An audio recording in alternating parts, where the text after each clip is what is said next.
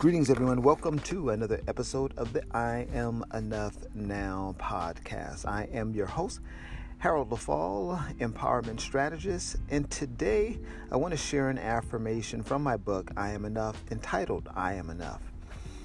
Fearing that we are not enough is all too common in our culture. Not feeling I am enough often shows up in my life as procrastination, lack of confidence, negative self talk comparison, and worry.